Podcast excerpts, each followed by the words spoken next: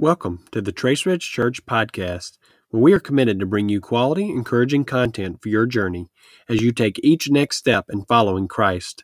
If you haven't yet, take a second to subscribe on your favorite podcasting app so you get our new episodes automatically each week because we know that whoever finds God finds life.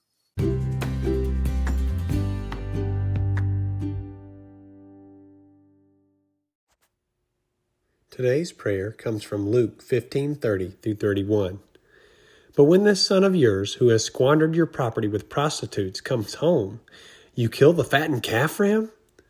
My son, the father said, you are always with me, and everything I have is yours. The parable of the prodigal son has reverberated throughout history and across many cultural, physical, and even spiritual boundaries. The impact and beauty of a father's unconditional love and forgiveness for his son is too significant to ignore. Many of us who follow Jesus easily relate to the younger brother when we recall how we were rescued from sin through forgiveness. In fact, despite the obvious depravity and poor choices of the younger brother, we may even prefer to relate to him in the story, since the only other option is the older brother, being that the father represents God the Father. Regardless, though, for many of us who have followed Jesus for any length of time, we can relate to the older brother more than we would admit. He lived with an extreme level of access to the Father, but did not take advantage of it. He focused on the party slash excitement that he didn't have at the moment, rather than the relationship with the Father that he could enjoy at any moment. For those of us who have trusted in Jesus, we also live with similar access to the Father.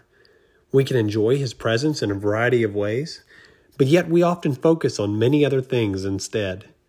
The younger brother realized he missed his father in his absence, but many times we, in his presence, miss the Father as well. Let's enjoy our access to him.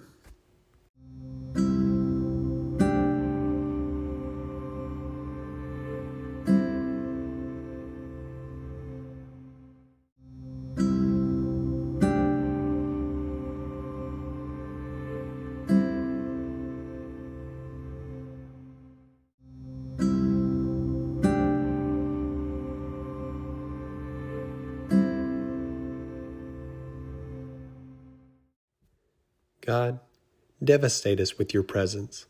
Show us the magnitude of what it means to be connected with you even when still on this earth. Give us the hunger and desire to connect with you in a deeper way, to know you more today than yesterday. Help us not to be blinded by our own desires or even stresses. Make it so we cannot ignore your presence, and in turn can also not ignore any opportunity to extend your presence to others. Show yourself. Amen.